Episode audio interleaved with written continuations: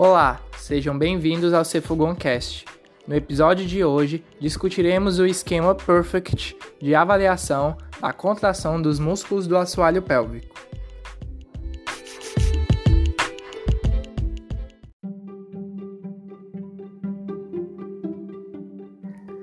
Em relação ao esquema Perfect de avaliação, o P representa a avaliação da contração ou da pressão muscular segundo a escala de Oxford modificada, ou seja, Power ou Pressure. Idealmente, esta avaliação deve ser realizada três vezes para que se possa retirar um valor médio, pois na maioria dos casos, essa contração é uma experiência nova para a paciente e essas primeiras contrações podem ser ineficazes.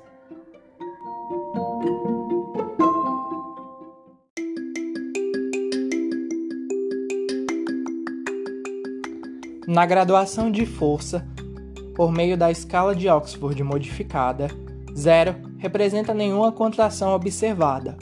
1 um, representa um esboço ou pulsação sentidos no dedo do examinador. 2 ou resposta muscular fraca representa um aumento de tensão detectada sem nenhuma elevação observada. 3 representa uma tensão muscular caracterizada pelo levantamento do ventre muscular e também pela elevação da parede vaginal posterior. Um grau 3 mais forte pode ser observado em um movimento de aproximação entre o períneo e o ânus. Esta resposta muscular é considerada moderada. O grau 4, ou resposta muscular boa, é considerado quando há um aumento de tensão e boa contração presentes, capazes de elevar a parede vaginal posterior contra a resistência. Esta aplicada por meio da pressão digital na parede vaginal posterior. O grau 5 de força é visto quando o dedo do examinador é comprimido e tracionado para dentro da vagina após aplicar uma resistência forte na parede vaginal posterior. A resposta muscular é considerada forte.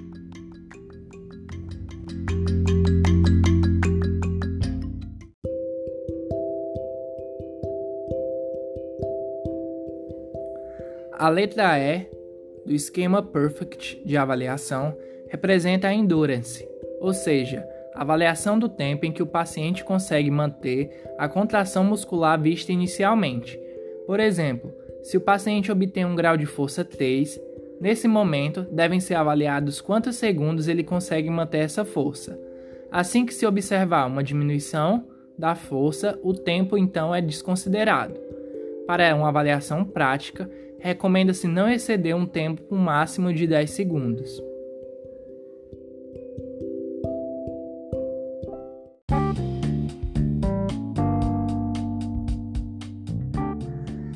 A letra R representa as repetições, ou seja, uma avaliação da capacidade de repetição dos valores obtidos nas fases anteriores. O tempo de contração deve ser repetido até o limite da paciente, com tempo de repouso de 4 segundos entre elas.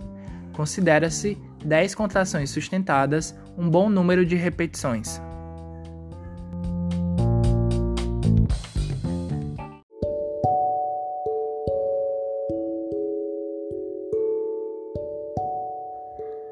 A letra F representa o número de contrações rápidas, ou seja, Após um minuto de repouso, a paciente deve ser orientada a realizar quantas contrações rápidas e fortes for capaz, com duração de 1 segundo, seguidas de um relaxamento de 1 segundo, mantendo a mesma intensidade da fase P, ou seja, a mesma intensidade observada na fase Power.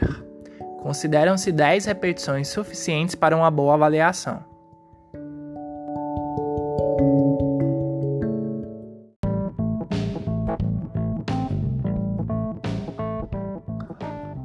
Por fim, as letras ECT do esquema de avaliação Perfect representam a necessidade de registro dos valores obtidos nas fases anteriores.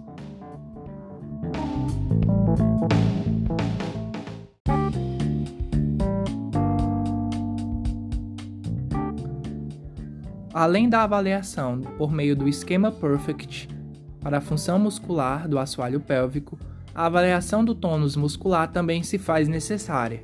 O tônus muscular corresponde ao estado do músculo, geralmente definido por sua tensão em repouso. Ou seja, clinicamente, o tônus pode ser avaliado como uma resistência fornecida pelos músculos do assoalho pélvico quando uma pressão ou um alongamento é aplicado a ele. Os tônus das paredes vaginais laterais e posteriores devem ser avaliados e classificados.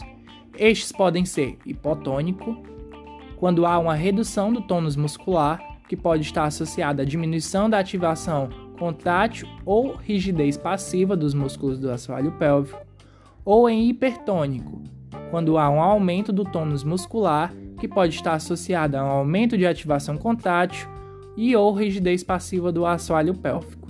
Além disso, ele também pode ser classificado em normotônico.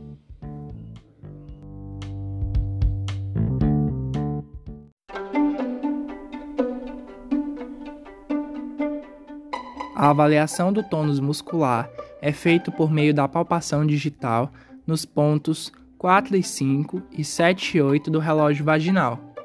Ela é graduada numa escala de avaliação de tônus muscular que varia de 0 a 5, onde 0 representa um músculo não palpável, 1 um, músculo palpável, flácido, com hiato largo e resistência mínima à distensão. 2 um hiato largo, mas com alguma resistência. 3. Um hiato razoavelmente estreito, com boa resistência à palpação, mas facilmente distendido. 4. Hiato estreito, no entanto, o músculo pode ser distendido, mas com alta resistência, sem dor. 5. Um hiato muito estreito, sem distensão possível, relativamente com dor.